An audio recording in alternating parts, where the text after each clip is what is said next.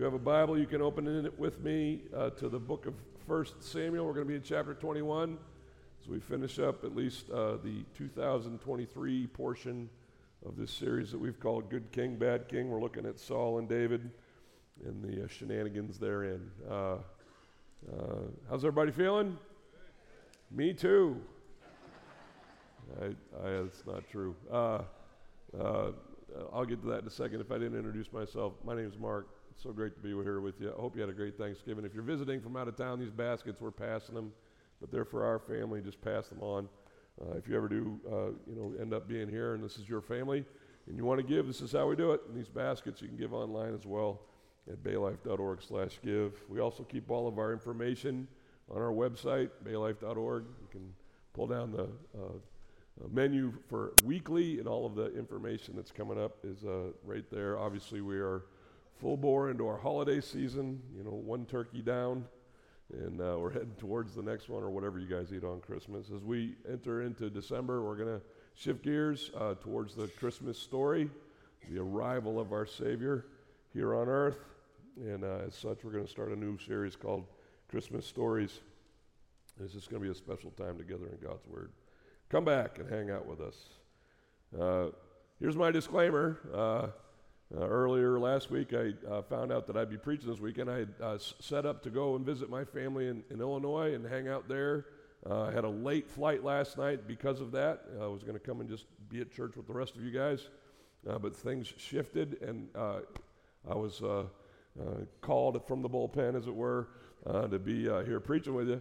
And in the time that it took me to say, Yeah, I'll preach this weekend, uh, I got whatever this is. So uh, I don't know if it was from the plane rides or from my 16 month uh, old grandnephew uh, who spit all over me for the last couple days. I don't know. but uh, I'm having a lot of fun. I've been laying down in between uh, sermons, and, and I'm looking forward to getting back in bed right after this. But all that to say, I'm not going to hang out after the service. Hope you understand. Shane, one of our pastors, and uh, our prayer team would love to pray with you. Please avail yourself of that opportunity. Like I said, we're in First Samuel chapter 21, um, and we're going to uh, watch as David, the good king, gets supplies. Anybody ever left on a trip and forgot something? Yeah, it's like the human, you know, condition. It's we're just forgetful, and so we'll bust out for places and, and neglect to pack something. Eleanor and I have just kind of come to peace with it. Like we actually plan to get things when we get to somewhere that we're going. Like like we bought toothpaste. That was the first move we did when we got to Illinois this past week. Is we went and bought toothpaste. I don't know. We just do that now. Yeah, that's us. Anyway, uh, one of my favorite uh, stories of people neglecting to pack involves my uh, middle son Cooper. He was about four years old. It was the first time we let him pack his own bag on a trip. We were going camping with a bunch of families from the church that we were a part of at the time, and so he packed his bag. It was nice and full. I threw it in the car and, uh, and neglected to check the insides. That's going to come up here in a second. But uh, we got to this camping trip. We went down to the river, and uh, Cooper and the rest of the kids just got all dirty, muddy. Had a great time. It was one of those, like, you know, take pictures. This is awesome. These kids are a mess. Uh, that, but then we took him back to the tent to be able to get him cleaned up. And that's when we realized, as we opened his bag, that all he had packed was action figures. Just 40 action figures. Every action figure in our house was in this bag. Wasn't a stitch of clothing in the whole thing. So he wore his little sister's pink skirt for the rest of the weekend. We still have pictures. It's great. Anyway, uh, David's in a panic. He's running for his life as we enter into the text today. Uh, we've been talking about it. David was anointed king of Israel. There had already been a king, or there already was a king in Israel. His name was Saul. He had been rejected by God.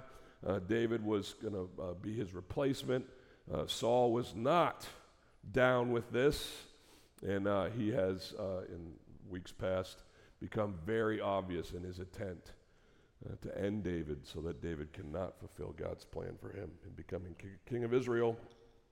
It's really come to a head here in the last couple chapters as Saul has made it entirely clear of his you know, plan to end David at the first chance he gets. And so David's run. He's run uh, from his house uh, to the prophet Samuel in a place called Ramah, uh, in, in a, an enclave called Naioth. Uh, uh, Saul sends messengers to get David, read assassins, uh, three different sets or three different groups they all end up prophesying uh, in the name of God. And Saul goes himself, if you were here for that sermon, uh, to get David, and, and he ends up being overwhelmed by the Spirit of God. And so David is having these near misses. He's escaping. Uh, last week, uh, he's hanging out with uh, Saul's son, Jonathan, his brother in law, and he's uh, concocting a plan to just finally, once and for all, ascertain Saul's intents. Um, Saul uh, doesn't disappoint, or does disappoint, I guess, uh, but you know reveals to Jonathan that he wants David dead. And Jonathan says goodbye to his, his brother in law, his friend. And now David, for the rest of the, well, not the rest, but well, pretty much the rest of the story is just going to be running from this maniacal king who wants to kill him. Understand if he uh, forgets to pack a bag? Everybody okay with that? And so we find him uh, uh, in this chapter uh, looking to, you know, meet his needs and get his supplies. And uh, we're going to read it together this morning. I need to say this one more disclaimer. Some passages in the Bible are easier to preach than others. Can you imagine? Right? Like there's certain literary forms in our in our Bibles that just kind of preach themselves. I especially like like Paul's epistles or Peter's epistles. They're just very direct. Do this, don't do that. And we can kind of just all relate to those things when we read them. Sometimes though we read like we're reading today, this historical narrative they're called. They're just like the it's like the details of what happened in, in some God follower's life. And, and it can become um, challenging at times to make sure that you pull the truth out of that. God's word is always true and it always has truth for us, but to pull the right truth out of that and not misapply the word. That, that's my caution. Uh, as, as you read your Bibles, try not to put stuff in there that isn't. Try to keep yourself from over reading the text or, or over spiritualizing certain portions that aren't prescriptive, they're just descriptive. They're just telling you, you know, certain parts of a story because um, we're, we're fallible in that way. Has anybody else uh, here ever read something and, and, misinterpreted it the first time you read it? I got an email this morning from one of our staff mates. Uh, her name's Lacey Krantz. She's amazing. Our whole staff's amazing. I just love our team. But Lacey was letting everybody on our staff in this all staff email know that there was uh, something going on in our midst. The, the, the, the, the title of the email, the, the subject line read, Building a Freezer. We're, we're for our purposes, we're in building A. That's building B across the way, okay? And so she was uh, basically letting everybody know that the freezer that's in our kitchen back here had, had went kaput uh, over the Thanksgiving break, and everything that is in, it was in it has uh, thawed and, and, and been ruined. And so if you had stuff in there, it's gone. Sorry, uh, but just letting you know. Okay, so I'm all doped up on whatever cough stuff I got going right now, and I read the subject line and I was like, building a freezer. And I didn't, I didn't keep reading. And my, yeah, this is adorable, isn't it? My immediate, my immediate thought was, why, why was Lacey building a freezer? There's so many companies that do that for us. I mean, there's a, there's a couple in our building right now. I mean, you can just go to, you know, whatever your famous state or wherever and, and get you a freezer if you need one. Don't, don't build one. And then I was like, wow, good for her. She's building a freezer. I mean, that's, you know, that's some pretty amazing stuff, you know, a modern a technology marvel there. Way to go, Lacey. And then I read the email. All right, but you get my point. Sometimes you can read things and, and misconstrue, misinterpret what's happening there. Don't over spiritualize stuff that's, that's not meant to be over spiritualized. Make sure you grab the truth that is there. Let's do our best with this text as we move forward. I brought that up because this is a tough text, um, and you'll see as we read. Here we go. Verse 1 of chapter 21 in 1 Samuel says this Then David came to Nob nice name, uh, to a, a, guy named Ahimelech, the priest. If you blew up uh, the map of Israel, uh, right down here in the southern region is Jerusalem, okay, modern Jerusalem. Uh, up to the north, I guess, east is uh, Ramah, okay, and then as you come down south towards Jerusalem, just outside of modern Jerusalem is this place called Nob. Now, when, when David's uh, uh, you know, uh, running from Saul, there isn't a Jerusalem yet. It's not Jerusalem like we know of Jerusalem today. Uh, it's not the center of, is, of, of, Jewish worship. It's, it's, it's just not there, okay? but this is where David comes to. And he meets this, this guy, Ahimelech, the priest. Ahimelech is the grandson of a dude named Phineas. We've met him if you've been a part of this series. He is the son of Eli. Phineas was worthless, a complete dirtbag as a, high, as a priest, okay? And his dad wasn't that much great. He was kind of just wimpy and never got his sons, Phineas and Hophni, in line. And so uh, Ahimelech is the grandson of Phineas, the great grandson of Eli. And he's uh, now serving in the priesthood uh, in this place called Nob, which apparently has kind of like a, I guess a modern equivalent would be like a monastery. There's a bunch of Levites living with Ahimelech in Nob, and they're kind of in this enclave, this Jewish spiritual enclave uh, that is uh, a place of worship in the land. Good so far? How we doing? the rest of the verse says this Ahimelech came to meet David, and he was trembling. And he says to him, Why are you alone and no one is with you? Which is kind of the same thing, right? Why are you alone and no one's with you? It's like, yeah, that's, that's what alone means. Anyway, uh, but it just kind of shows how nervous this guy was. He's like double talking. Um, why was he nervous? Well, he's meeting the most uh, dangerous warrior in all of Israel. This guy killed a giant a couple chapters ago. Okay, um, we don't have a, a time stamp here, but David's on the run. He's probably moving at night. He shows up alone, which is not the norm in, in uh, apparently in Israeli military maneuvers. He would be there with a bunch of other soldiers, but he's by himself. All of these things are throwing Ahimelech for a loop. Perhaps he's even heard of the, the recent, you know, he went online and Googled Saul and David, and uh, he's learned of, of the contention and Saul's intent to kill David.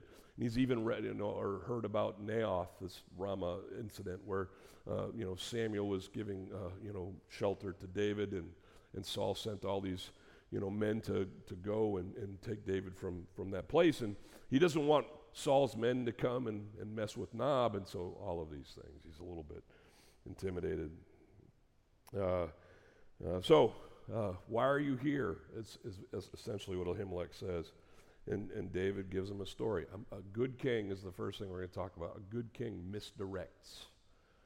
There's been a lot of misdirection in the story of David later, lately. Lots of uh, um, ruses and uh, we'll just call them lies. Lots of uh, deceptions, as it were. And here comes David with another one. Read it with me.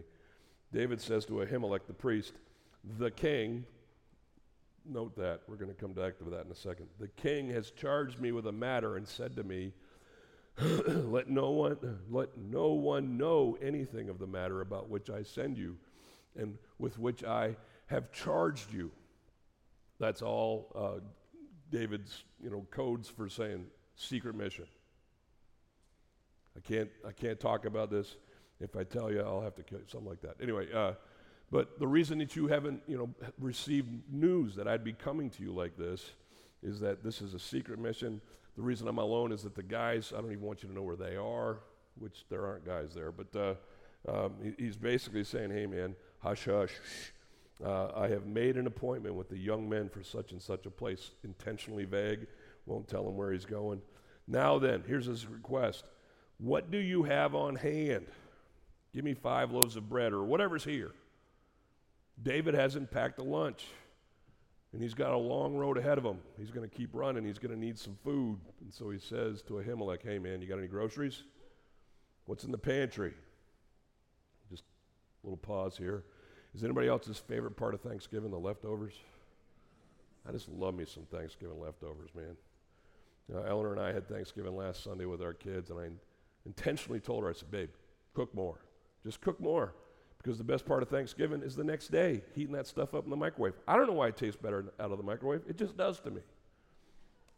Back to the sermon. All right. Uh, so here at, uh, uh, at, in Nob, at Ahimelech's place of, of whatever this place of worship, um, there's no groceries. David's like, man, give me something. Five loaves. We don't know why it was five. Maybe he was just throwing out a number there. You got a loaf of bread, whatever. Um, it turns out he doesn't have anything.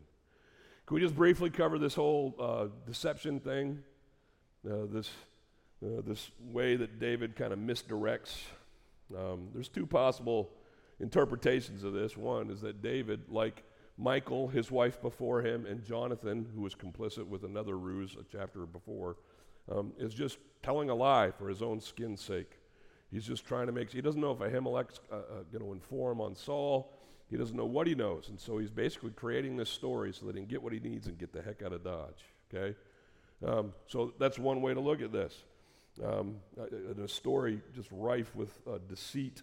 Um, uh, we've talked about this as, as is it okay every once in a while for there to be a, a slight misdirection in life if the greater good is served? And what the Bible basically uh, points to is the answer being yes.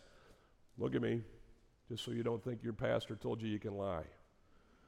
I told, I, I'm telling you that 99.9% of deceit is just flat out wrong uh, and it's going to lead to ruin.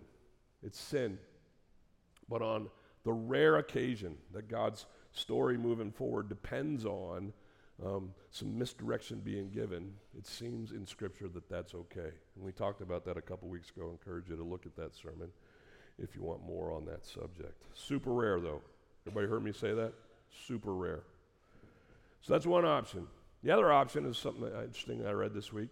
Um, one of the scholars that I read thinks that maybe David is referring in his uh, explanation here to a different king. That's why he doesn't say Saul. There's only one king in Israel. What's his name? Saul. Well, why, so why doesn't he just say, hey, Saul has told me to come here and do this and all this stuff on the down low? No, this is what he says. Look at verse 2 again. It says, David says to Ahimelech, The king has charged me with a matter and said to me, Let no one know anything of the matter about which I send you. Who's that king that he might be referring to? Well, we know that there's a king of kings. In Israel, he's known as Yahweh, he's God. And so maybe David, in his own way, is saying, Hey, I'm on a mission from God, Blues Brothers. And, uh, and, and I, I want, I'm, I'm doing what I'm doing as, at the behest of the king, the great king, not Saul. And so he's not lying, right? Uh, perhaps you've been in that kind of situation, you know, like where you're trying to say something without saying something. Uh, that's what David is perhaps doing here. He's um, on a mission as God leads him into safety, and so uh, he's asking for what he's asking for. Um, what do we do in these kinds of situations where the Bible could be a couple different things? We weigh them and we accept either one is plausible, but we look for the greater meaning. The greater meaning is this. You're welcome. Every once in a while, there's going to be, uh, as we're going to see in the next section of this, times where the, the, the black and white rules may bend a little bit for the sake of the story moving forward, for the sake of God's will being realized. Um, and let's get to that next part, and you'll see what I mean. So, uh, having heard this, uh, uh, the high priest makes an exception. the priest answers David. I have no common bread on hand, no wonder bread, whatever your brand is. Um, but there is, what's it say? Holy bread. Uh, if the young men have kept themselves from women, okay, what? if you're not aware of some, some Jewish uh, laws, none of this is going to make a lot of sense to you. Let's start with the fact that there's no common bread. Pantry's empty, okay? There's only holy bread. Well, what's holy bread? Well, if you go to Levit- Leviticus 24, you can see where Israel is commanded by God, uh, specifically the Levites, the priests of Israel, are commanded by God on every Sabbath to bake for themselves 12 loaves of bread. They'd probably look like pita, um, probably be unleavened. And so they, uh, they'd take these loaves and they'd put them on the, on the uh, altar of God. They would be representative of Israel, 12 tribes. And they would uh, hearken back to the days where God provided for Israel manna from the sky during the wilderness excursion. Everybody with me? So these are just some of the ways that God, in his worship, in the Jewish uh, religion at the time, would draw people to remembrance and to worshiping him and glorifying him. So this bread was commanded to be put on the altar on, on the Sabbath. It would sit there until the next Sabbath, which is a week, Saturday to Saturday and then fresh bread would be put in its place, and that bread, that week old bread, yay, would be eaten by the Levites. Okay, if you grew up Catholic, there was certain things that the priests were entitled to in the Catholic communion that others were not entitled to. I don't know. If, anyway, I hope I got that right. Anyway, I'm not Catholic. But it's the same thing in the Jewish cu- uh, culture, the Jewish religion. The Levites were entitled to that bread. Problem David needs bread, it's all we got. So what does what's the solution that Ahimelech comes to here? He says, Well, if you assure me that your men are like the Levites, in what way? That they have kept themselves from women. Here we go. the Jewish uh, faith required for you to be ceremonially clean, that you had to abstain from being intimate with your spouse, fellas, uh, before certain rites and passages could be experienced. Okay? And so the Levites would certainly do that. They'd be married, but they would certainly withstand or with, withhold until they had participated in this rite, and then they would go back to doing that. I don't have time to go into all the texts where it says that, but that's what the Jewish faith required, right? And so here's essentially what Ahimelech is saying Hey, man, if your men will act like the Levites, I'll bend the rules and give you this bread. So David hears that, and here's what he says. He answered the priest saying, priest, saying Truly, women have been kept from us as always uh, when I go on an expedition. One more thing. If you're going to war, you weren't with your, your wife. Uh, they wanted you to be really nasty out there, apparently. So uh, I don't know. Uh, but that was another law that was required of Israeli men.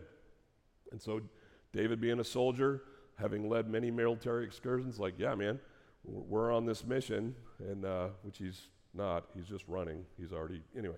But uh, of course, uh, we're, we're, within the, the boundaries of this commandment. We, we have withheld because of an expedition that we're on. The vessels of these young men, he goes on to say, are holy even when it's an ordinary journey.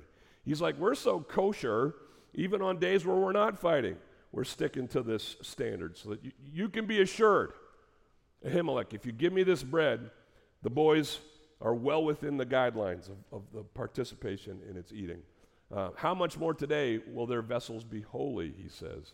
If it's a Sabbath, right? Again, an, another layer of, of uh, you know, ceremonially being clean. Uh, yeah, man, we're good, is essentially what David's saying. So it says in verse 6, everybody follow me? Have I lost anybody? Okay. It says that the priest gave him, David, the holy bread. For there was no bread there but the bread of the presence, another name for this holy bread, the presence of God, which is removed from before the Lord to be replaced by hot bread on the day that it is taken away. And that's what I just told you, Sabbath to Sabbath. So he gives them the old bread. So you're like, cool, great, David's got sandwiches. Now what? Well, uh, something significant just happened there that we need to kind of dive a little bit deeper into. Uh, once again, a standard of Scripture, of the Jewish faith, has been kind of uh, undermined uh, for the sake of the greater good moving forward. It's this idea or this picture of the, uh, the form or the formal being set aside for the practical. Um, uh, uh, we put compassion, excuse me, we put compassion ahead of ritual. At least that's what happens in this case. Um, anybody in here a black and white person? Like it's just the rules are the rules, and this is just what you do. This is going to be a hard passage for those of you like that. Like this, this is one of those yeah buts situations. The exception is being noted here, and uh, it kind of reminds me of, of what we do in life. We have our standards, our truth. Everybody believe that God has the one way, the one truth, the one life that we're meant to live, right? Okay. So we have our truth and we're meant to hold to it. But he's also called us to compassion, to love. And we, we live in this messy world. Anybody notice that? Where it's not easy to draw this straight line to everything that we're supposed to be and do. And so sometimes a guy named uh, Colton uh, Kalenbacher, I think that was his name, he came here and he used a, a rubber band to describe the tension that exists between truth and love. We hold on to truth, but sometimes love and compassion uh, seemingly takes us away from the black and white, you know, legalistic version of truth for the sake of God's greater good moving forward. Like, like if you've ever loved someone or been in a family with someone who does not follow Jesus, you perhaps know what I'm talking about. You have to figure out this tension of, I'm going to hold to my truth in Jesus while I still seek to love them even though they're not following him. It's, it's just how we live. I'm going to live in this culture with my truth, but I'm not going to become so rigid in my truth or so, um, you know, black and white in my truth that I, I fail to love the people who don't follow it yet. It's this constant tension that we wrestle with in life. If you're a legalist, things seem to be wrong all the time. It's all that matters. If you're licentious, You're someone who's like, it's easier to get forgiven than to get permission. Somewhere in the middle of those two positions is this place that Jesus has saved us to. It's called liberty. We're meant to walk with Him in this liberty that doesn't fall into, uh, you know, uh, unduly uh, emphasizing rules over a relationship with Him. And certainly we shouldn't fall into the other ditch, which is just basically saying, free for all, I'll just do whatever I want and I'll confess it and God will forgive it. Yay! And I'm done. Tough conversation. Excuse me, but one we're meant to have. Yeah. So Ahimelech basically bends the rules for the sake of David. Functioning on what he knows, he says, okay, as long as you tell me that they're kosher, I'll, I'll let this, this one time be the case. Now, would it surprise you that Jesus himself actually picks up this very story in one of his teachings in his time here on earth? In Luke chapter 6, verse 1, we read this On a Sabbath, while he was going through the grain fields, Jesus' disciples were um, plucking uh, out some of the grains and rubbing in their hands so they could actually eat the kernel within the grain. Um, in the culture that Jesus was born into, huge no no. Certainly uh, mandated by Scripture not to work on the Sabbath. Who's heard that one before? I grew up in that house. I couldn't have any fun on Sunday, which wasn't even the Sabbath. But you get anyway. All right, uh, but uh, no work, no no effort of any kind. And so when the Pharisees, it tells us in verse 2, saw these guys uh, rubbing these kernels of grain in their hands. They, they ask this question Why are you doing what is not lawful to do on the Sabbath? How can you break the rules? And this is what Jesus does. He hears the conversation between the disciples and these Pharisees, and he teaches. He says, Have you not read what David did when he was hungry? He and those who were with him uh, how he entered the house of God and took and ate the bread of the presence, which is not lawful for any but the priest to eat. That was the rule. And also gave it to those who were with him. Uh, we know that men gathered with David after the fact. Maybe he shared the, the bread with some others that we don't read about in 1 Samuel, but, but nonetheless, an exception was made for David. He says this in verse 5. He says, Guys, the Son of Man, referring to himself, is the Lord of the Sabbath. I'm the say so over what really happens here. And there will be times where we go outside of the accepted and known rules for the sake of the greater good moving forward. This is a tough text. I'm looking at some of you guys, and you're like, is he telling me I can do whatever I want? No, I'm not. No, I'm not. But I am telling you that God is God. He is the Lord of the Sabbath and of everything and of all the rules. And at times, there will be allowances in those rules as his story moves forward. Brief cutaway scene here. it's foreshadowing for what's going to come in the next chapter, which we'll get to next year sometime. Verse 7 says Now a certain man of the servants of Saul was there that day, detained before the Lord. His name was Doug. he was from a place called Edom, which was a, uh, an enemy of Israel at the time. Um, and he was the chief of Saul's herdsmen. Um, we're going to find out more about Doug in the next chapter, but he's here witnessing this exchange, is all you need to know. And he's going to end up being the rat. He's going to basically tell Saul and the Saul's men that David was here and that Ahimelech uh, uh, aided him. And spoiler alert, Ahimelech and 84 other priests here in this enclave in Nob are going to lose their lives at the hand of Saul and specifically Doeg because of their complicity in the aiding and abetting of David. Yeah, things are going to get ratcheted up in the nation of Israel here in the next few verses. But let's finish our text and I'll let you go home so I can go back to bed. A good king gears up. David's got his bread. it's one of the things he forgot. But now he needs something else. He needs a means by which he can protect himself. And so he says to Ahimelech here in verse uh, 8. He says, Hey, man, uh, then have you not here a spear or a sword at hand? Got any weapons? For I have brought neither my sword nor my weapons with me, because the king's business required haste. I had to move. Couldn't even go back to my locker and get all my stuff. Ahimelech, hearing this, says to David, The sword of Goliath the Philistine, whom you struck down in the valley of Elah, behold, it is here wrapped in a cloth behind the ephod. An ephod was this basic chest protector kind of vest thing that a, uh, a priest would wear. And tucked in behind where they stored the ephod uh, was the sword of Goliath, this massive uh, sword that uh, David took off of Goliath. And if you know the story of that victory uh, over the giant, he used it to end him. They hit him with the stone, but the sword was the, the, the, the felling blow. Uh, but it had been taken somewhat, somehow uh, to Nob. I, I, think I know how. If you, if you go back in 1 Samuel in, in chapter 17, it says that David uh, took the head of the Philistine, gross, uh, but it was a trophy, right, for Israel. Uh, he took the head of the Philistine and he brought it to Jerusalem. This is anachronistic. This is something that is put in the story that doesn't exist at the time. Jerusalem isn't around yet, um, uh, but it's, it's near Nob. We know that Nob is right here, Jerusalem's right here. So he probably takes the head of the Philistine to, to Nob. Uh, he takes uh, and puts his armor in his tent. Uh, uh, the armor of, of, of Goliath was kept as a keepsake for David, but apparently the sword was also delivered and it was left there at Nob. And so that's why Ahimelech says, Yeah, you know, you know full well what's here. The sword of Goliath is here. The guy that you killed in the valley of Elah, it's here. And uh, it's, it's yours if you want it. If you will take it, uh, take it, for there is none but that here. It's all we got.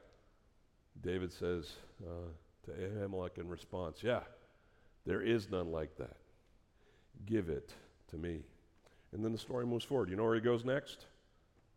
Yeah, this is how bad it is for David. He's going to go to the land of his enemy, the Philistines. He's going to hang out in Gath, where Goliath was from. Uh, he's going to have to act like a crazy man so that they won't kill him. It gets really hard for David from here on out. He's sleeping in caves. He is uh, most wanted in Israel. Yeah, it's just going to be tough. But here in this story, we see how God provides for his uh, physical needs, his food, and his defense needs this sword. Pretty great. We'll pick it up next year as we continue. Can I leave this with you, though? Some of you are like, okay, Mark, great story. Very descriptive. Thanks for sharing all that stuff. Uh, is there anything that I should be taking from this? Well, I'll share with you one thing that I read this week that I think was what I took away from this text. Scholars kind of disagree as to why David was so excited for this particular sword. It says there in the last half of verse 9, there is none like that. None like that sword. Yeah, give it to me. Absolutely, I want that. Uh, why does he say this? Well, uh, just from a practical sense, there truly is no other sword like this sword. It was swung by a giant. It's massive, probably weighed 15 pounds, uh, pretty long. Uh, it would be this, uh, uh, the, the, average man's sword was probably two, three, four pounds in weight, and it would be this massive weapon that he could use to defend himself. Um, uh, but that's just the beginning of it, some scholars believe. When David sees that sword, it's a reminder to him. Any ever been? I, I, went back to the place where Eleanor and I met. We went to Moody Bible Institute yesterday. Yesterday? Friday. Whatever. We were in the, uh, the, the, the same place where I told her I loved her for the first time. Anybody been to there? Some of you spouses? got to do that. I, I, I, went to all these places, and certainly the trimmings have changed. Lots of buildings have popped up that weren't there in the last 35 years, right? But these same spots, this is where, uh, you know, I asked you to marry me. This is all these, and all of those places have special meaning, right? And they, you know, uh, well us up with these emotions that were tied to that original experience. When David sees the sword, you got to know that he's looking at this thing and he's remembering in his head as he's panicked and running from Saul that God has gone with him before and he will go with me again. This sword is, is a symbol of God's victory over Goliath, not his. He's a shepherd boy. Sure, he's got a sling, he's pretty handy with it. But except that God goes in the midst of that battle. That's what David said. I, I come to you in the, in the strength and the power of the God of Israel, right? Except that God gives him the victory over Goliath. None of this stuff is happening in his life. And so, in the same way that my sister, my sister Erin, uh, is just a couple years younger than me, she's had ca- cancer three times in her life. uh, twice uh, non Hodgkin's lymphoma, and once more recently breast cancer. And by the grace of God, she survived all three. And she's uh, held to a biblical truth that's found in the book of Philippians. Paul writes a ton in there about joy. And if you wanted to summarize the story or the, uh, the theme of the book of Philippians, it'd be I choose joy. Paul's in prison, but he chooses joy. Everything stinks, but I choose joy. And my sister Erin glommed onto that. So much so that she had it tattooed on her left wrist. So we're like, tattoos, ooh, whatever. But it's every time she lifts her hand to reach out to her grandson, every time she goes to grab her coffee, she sees something on her body that reminds her of the goodness of God in her cancer. And it's the thing that propels her into whatever's next that day. It's the thing that centers her as she considers her future. She doesn't know how much time she's got. Cancer comes back, people. But she has this mindset rooted in God's truth to have joy, to choose joy no matter what comes. And it's a constant reminder. Don't you think that David's carrying around Goliath's sword is that same kind of reminder? It's the same kind of reminder that when God is for us, who can be against us? That when God goes into the battle with us, he prevails and brings victory. And we can trust him to do so. The prophet Isaiah wrote to the nation of Israel in a difficult time in their history. They had been utterly defeated and taken into captivity. And he writes uh, these words in chapter 54. We made them in, into a song uh, 20, 30 years ago. We're going to sing it as we close. But God, through Isaiah, says this Behold, I have created the smith, uh, the blacksmith, who, who blows the fire of the coals and produces a weapon for its purpose. He says, also, I have created the ravager to destroy everything that's happening in the world, all the good stuff and even all the hard stuff, the bad stuff that because of sin has, has become, you know, a threat to us. He says, all of those things I've created. And what's he trying to say? I'm in control. They're mine to steer. I own the chessboard, people, both sides. And I'm moving the pieces as I have, uh, in my goodwill, always moved them. And he says this, to take, you know, my words, take heart. No weapon that fashion is fashioned against you shall succeed. And you shall refute every tongue that rises against you in judgment. This is the heritage of the servants of the Lord, and their vindication from me declares the Lord. Servants of the Lord, I know you're out there. Uh, know this, the same way that David knew as he looked at Goliath's sword. God's gone before you in battle before, and he will do it again. He will deliver by his might and in his grace. And we can face whatever we're facing, no matter how panicked we feel, no matter how ill prepared we are for it, like David was, we can face whatever we're facing in the confidence that God goes before us. Can we stand and sing this song as a reminder of that before we go?